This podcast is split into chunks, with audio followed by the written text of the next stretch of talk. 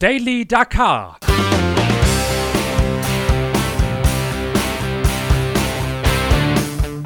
Die tägliche Dosis Wüstenwahnsinn.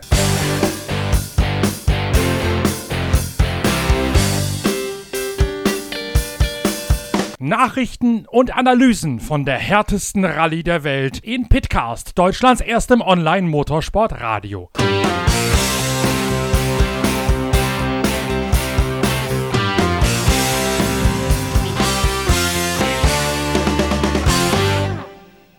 Dieser Podcast wird präsentiert von Shell Helix Ultra. Das Premium-Motorenöl für deinen Motor.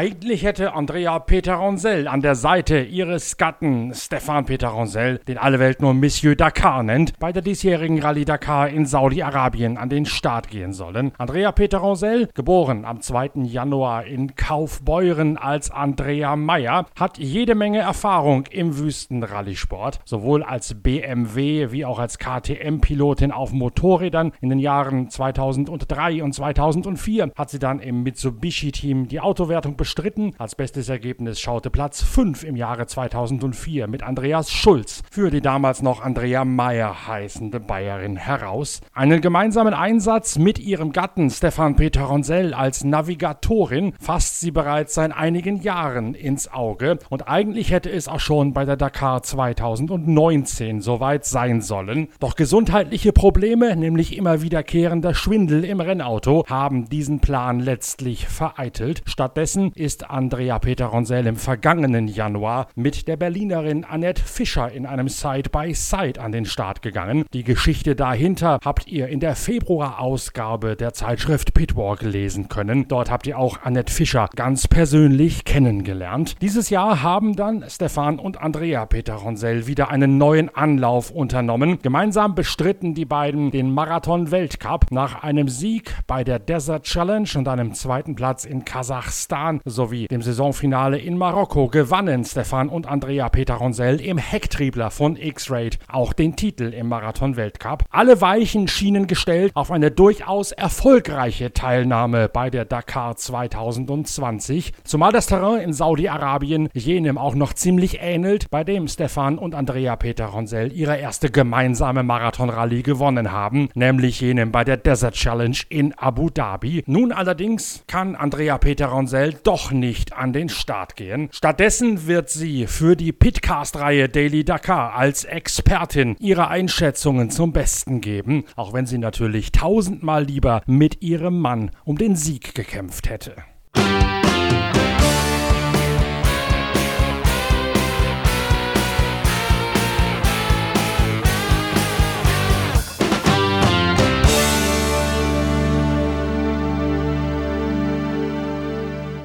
Alles begann mit der eigentlich routinemäßigen Vorbereitung des Teams X-Raid auf die Rallye Dakar. Dazu gehört nämlich auch ein gemeinsamer Besuch bei einem Teamarzt, der im Herbst alljährlich bei X-Raid in Trebur vorbeischaut und sich jeden Teilnehmer genau unter die Lupe nimmt. Bei diesem routinemäßigen Check-up ist dann aufgefallen, dass das Risiko für Andrea Peter Ronsell bei der Dakar zu starten in diesem Jahr zu groß gewesen wäre. Der hat mich untersucht und hat festgestellt, dass ich eine Verengung in der Karotis habe. Das wissen wir und das war auch bis dato nicht so das Thema. Nur der hat das als erhöhtes Risiko gesehen. Sagt er, das sind Sachen, die sollte man vorher abklären, ähm, woher das kommt, warum das da ist, ob das ein allgemeines Risiko ist, ob das eine Arteriosklerose ist. Also einfach eine Abklärung, eine medizinische. Ansonsten äh, denkt er, ist das Risiko hoch, dass dort was passieren kann. Und äh, jetzt haben wir aber keine Zeit mehr, das abzuklären. Da musst du ein MRT machen, da muss, ein, da muss eine Untersuchung her. Und nach Rücksprache mit Sven und Stefan und ich bin auch der Meinung, dass wir kein erhöhtes Risiko eingehen wollen, haben wir gesagt, dann fahre ich nicht. Das heißt, äh, das Ganze hat aber nichts mit den gesundheitlichen Problemen zu tun, die dich letztes Jahr da mit den, mit den Ohren geplagt haben. Das ist was völlig anderes. Ja, das kann natürlich zusammenhängen, weil die, wenn, wenn, wenn das vielleicht mit der Durchblutung nicht ganz so ist, das liegt ja auch am Innenohr. Also, dass mir so schlecht wird in dem Auto, das liegt äh, an meinem Innenohr. Und da ist auch so eine Arterie drumrum, die dieses, diesen Innenohrnerv reizt. Also ich habe hab schon gesagt, ich bin eigentlich nicht für den Beifahrer geschaffen. Ja, ja. offenbar nicht. er soll mir doch wieder ein Auto geben und dann haben wir die Sache geritzt, aber irgendwie geht das nicht, nicht so. Hast, also, du denn, hast du denn im Sommer auch die Schwierigkeiten gehabt, dass dir schlecht geworden ist? Das habe ich eigentlich nach wie vor, nur mit dieser ganzen, ich habe ja dann jetzt acht Monate lang ähm, vestibuläre Physiotherapie gemacht und auch eine medikamentöse Therapie gemacht. Das hat alles angeschlagen. Das heißt, mir wird zwar noch übel, aber ich muss nicht mehr brechen und ich habe es einigermaßen unter Kontrolle. Aber ich bin in dem Auto nie hundertprozentig äh, lustig, weißt du. Also es ist nicht so, dass ich mich da reinsetze und ich kann lesen und machen, was ich will, sondern ich merke, das ist so latent vorhanden. Das Hirn hat halt gelernt, dass da nichts passiert, weil dieser Schwindel ist eigentlich ein, eine Notfallmaßnahme des Körpers. So haben die mir das beschrieben. Wenn dir schwindlig ist, dann musst du dich hinsetzen oder hinlegen. Ähm, und das heißt, dein Körper ist safe, weil schlecht wird dir eigentlich, weil deine Rezeptoren und dein Innenohr und dein Auge nicht die gleichen Informationen ans Hirn liefern. Das heißt, das Auge sagt, nee, nee, wir sitzen hier, ich lese, dann dein Hintern sagt, oh nee, nee, nee, wir sind hier in der Achterbahn. Und ähm, ja, und dein Innenohr, das weiß überhaupt nicht, wo es lang geht, ja.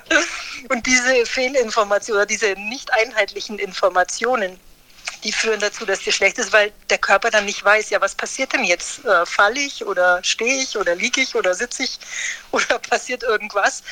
Und ähm, das kann man dem Hirn aber anlernen, wenn man das oft genug macht. Das heißt, ich habe dann über Monate hinweg ähm, angefangen, also zuerst diese Physiotherapie in so einem dunklen Raum mit Lichtern, die um dich rumschwören. Wenn du dann da safe bist, dann kann man weitergehen zu unebenen Untergründen. Und ganz am Schluss äh, war ich bei mir zu Hause auf dem Drehhocker gesessen und habe Rotbücher gelesen und mich dabei lustig im Kreise gedreht. Und das kann man dem Körper antrainieren. Das heißt, er versteht dann, dass nichts passiert. Das hat auch, also ich sag mal, das hat angeschlagen, ja. Das war dann zumindest so weit okay, dass wir zusammenfahren konnten. Und ja auch nicht so schlecht, wie man gesehen hat. Ja, du, das hat besser funktioniert wie gedacht. Ich dachte, dass wir da eine größere Einarbeitungszeit brauchen, aber das hat in Abu Dhabi schon super funktioniert. Da ist natürlich die Navigation auch, ich sage jetzt mal in Anführungsstrichen leicht. Ähm, dann kam Kasachstan, das war dann schon eine Hausnummer heftiger, weil das war wahnsinnig schnell. Und du siehst diese Abzweige in der Steppe nicht. Das ist gerade so hoch, dass du die Pisten vom Auto aus nicht sehen kannst. Also du musst da auf ein, ja, also ich sag mal, auf 10 Meter genau musst du da schon im Rotbuch sein, damit du die Abzweige alle hast. Und die, vor allem diese Trippelachtung sind da nicht ohne. Du kommst damit, wir hatten Spitzengeschwindigkeiten von 207 das ist schnell und da musst du dann schon, da musst du schon perfekt sein oder, oder präzise sein, ja, dass da nichts passiert. Und dann Marokko war schwer und da waren wir, da waren wir, wären wir gut dabei gewesen. Ja. Oder wir waren gut dabei. Es war dann ein anderweitiger, anderweitiger Ausfall. Das klappt mit uns gut und wir, wir hätten uns auch Hoffnungen gemacht für die Dakar, weil das gerade diese Rotbooks in der Früh kämen mir sehr entgegen. Warum? Noch aus Motorradzeiten. Okay. Ja, weil du einfach gewöhnt bist, ähm, A, nicht mit einem Mapman zu arbeiten. Das ja. hatten wir damals nicht. B, musstest du damals viel improvisieren, weißt du, und auch so ein bisschen Gelände lesen. Also so diesen Spürsinn den, den wir jetzt lange nicht mehr gebraucht haben, weil äh, alle Teams Mapmans hatten, ja, und alle Cups im Roadbook standen. Mhm. Und das hat der David jetzt ein bisschen, ein bisschen verändert. Also wieder back to the roots. Du musst mehr, mehr tun als Beifahrer und ähm, kannst dich auch nicht mehr so vorbereiten. Hat auch den Vorteil, dass man nachts mal schlafen kann, weil die Arbeit war wirklich, ich sag mal, so ein Beifahrer schläft im Schnitt drei bis vier Stunden bei so einer Dakar, wenn überhaupt. Ja gut, das hat sich jetzt ja durch dieses Mapman-Eliminieren dann deutlich entspannt offensichtlich. Wobei ich da auch gehört habe, dass viele Leute damit auch nicht so happy sind von den Beifahrern. Nicht wegen der Mapman, sondern einfach, weil noch zu viele Fehler in den Roadbooks seien. Ja, also es ist, es, du musst natürlich schon ein bisschen interpretieren. Ich sage mal, was nicht sein darf. Und das ist aber eher, sehe ich die Aufgabe eher beim, beim Aufmacherfahrzeug weil ähm, das Roadbook kann noch so gut geschrieben sein. Wenn du drei oder vier Tage vorher Regen hast, dann ändert sich das. Und dann brauchst du jemanden, der da vorne in dem Auto sitzt und wirklich auch ein gutes Auge hat, weil die Aufmacherautos sind ja keine Rennautos. Also brauchst du jemanden, der das auf Sicht einschätzen kann, ob das jetzt äh, Also welches Danger das hat, ob das 1, 2 oder 3 ist und ähm, wie das dann von einem schnellen Auto aus auch ist. Und da, der es quasi hochrechnen kann auf euer Tempo. Das ist eigentlich dieses Jahr, kann kein besserer dafür drin sitzen. Das ist der ehemalige Beifahrer vom Stefan, der Jean-Paul Cottret, der das macht. Der den Sitz zugunsten von dir schon geräumt hat. Na, der war letztes Jahr schon nicht mehr dabei, ne? Der, der war, der, letztes Jahr ist er mit äh, Cyril Depré gefahren. Weil er da schon, oder weil ihr da schon wusstet, dass Stefan und du äh, mal zusammenfahren möchtet? Ganz genau, weil wir schon wussten und weil wir dachten, ich, wär, ich, ich würde das bis dahin schaffen. Weißt du, kannst natürlich dem Beifahrer auch nicht erst äh, drei Wochen vor der Dakar sagen, oh, jetzt, jetzt äh, nehmen wir dich doch nicht, sondern wie wir die ersten Tests gefahren haben zusammen im Juli und das war das war alles wirklich in großem Einvernehmen und der war auch überhaupt nicht, der war sehr sehr kooperativ, der hat mir alles gezeigt, der hat mir seine ganzen Rotbücher gegeben, sagt er, ich habe schon gemerkt, der Stefan, ähm, der hat jetzt Bock das mit dir zu machen und ähm, quasi so am Ende seiner Karriere das zusammen mit mir abzuschließen. Und der hatte da Verständnis für und ähm, und wie wir dann die ersten Tests zusammengefahren sind, sage ich, du Polo, ich weiß nicht, ob du ob du nicht doch wieder einsteigen musst.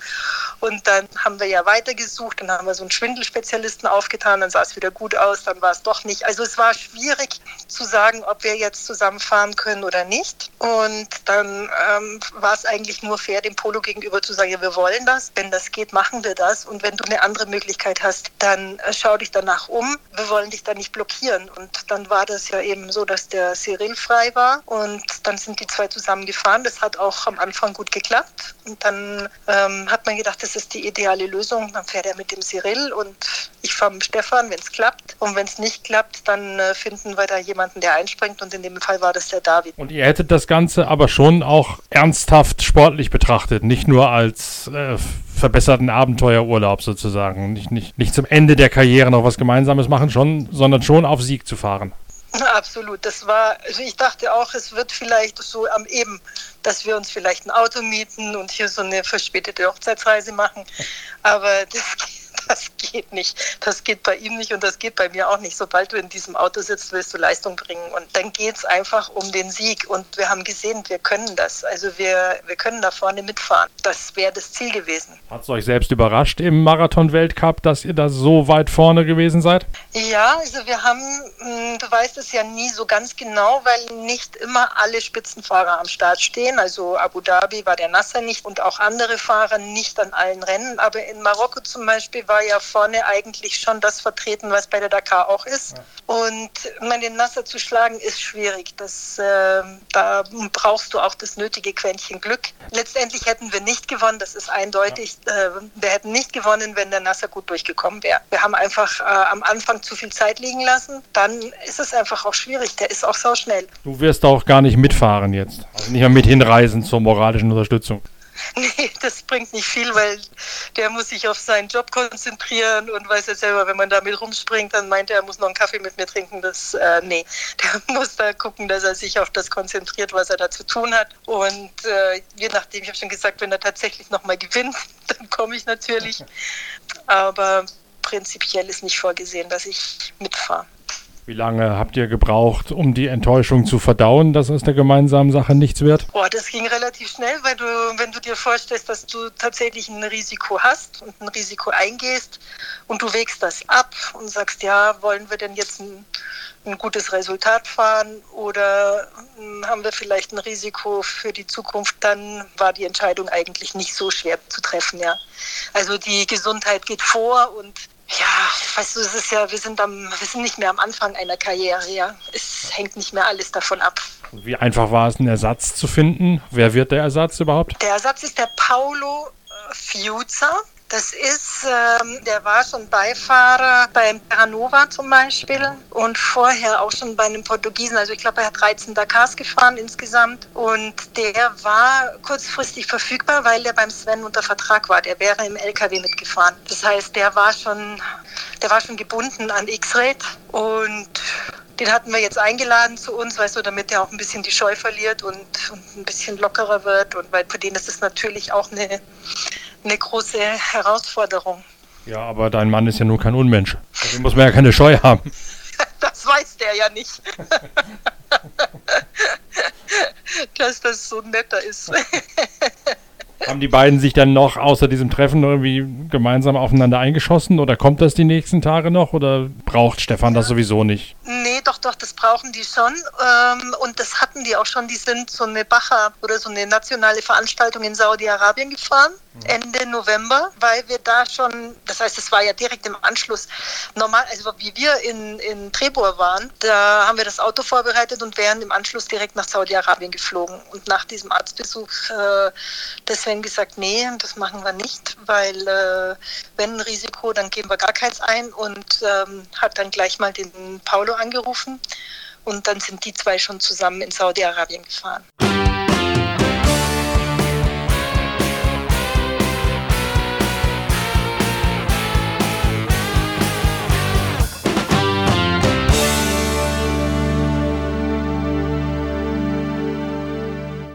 Ehrliche und tiefschürfende Einblicke von Andrea Peteronsell nach ihrer kurzfristigen Absage von der Rallye Dakar 2020 freuen wir uns gemeinsam darauf, dass die Allgäuerin uns stattdessen als Expertin für unsere Podcast-Reihe Daily Dakar zur Verfügung stehen wird. Und von eben dieser Pitcast-Serie wird am morgigen Sonntag gleich die nächste Episode folgen. Dann nämlich nochmal ein Blick auf die größten Herausforderer von KTM in der Motorradwertung und auch schon die erste Zusammenfassung vom Prolog und von den Testfahrten vor der Rallye. Den ersten schweren Unfall hat es auch schon gegeben, beim Shakedown nämlich. Martin Prokop, der mit einem selbst aufgebauten Ford Pickup an den Start geht und sein Beifahrer Viktor Chitka haben sich am Freitagnachmittag überschlagen. Die beiden mussten ins Krankenhaus eingeliefert werden zur weiteren Beobachtung und zum Feststellen des Verletzungsgrades. Martin Prokop und Viktor Chitka jedenfalls werden in ihrem spektakulären Ford F150 Allradler Sportler nicht an den Start gehen können. Mehr dazu und auch zu allen weiteren Hintergründen vom Shakedown und vom Prolog der ersten Etappe hört ihr dann am Sonntag in der nächsten Ausgabe von Daily Dakar. Dann sind auch Wolfgang Fischer, der Teamchef von Speedbrain Hero und Clement Diego, der Offroad-Chef von Husqvarna, die Gesprächspartner von mir, von Norbert Okenga, am Mikro von Deutschlands erstem Online-Motorsportradio. Bis dahin abonniert uns und empfehlt uns fleißig weiter, damit möglichst viele eurer digitalen Freunde mit Dakar-Fieber in den Genuss unserer Podcasts kommen. Blogs und Vorschauen sowie Videos alltäglich mindestens eine Minute aktuell von der Dakar werden ebenfalls zum Standardprogramm dessen gehören, was wir von der Zeitschrift Pitwalk und auf der Internetseite pitwalk.de so an rundum 360 Grad Versorgung von der Rallye Dakar 2020 auffahren werden. Morgen geht's los mit der ersten Etappe. Bis dahin tschüss, danke fürs Reinhören, euer Norbert Okenga.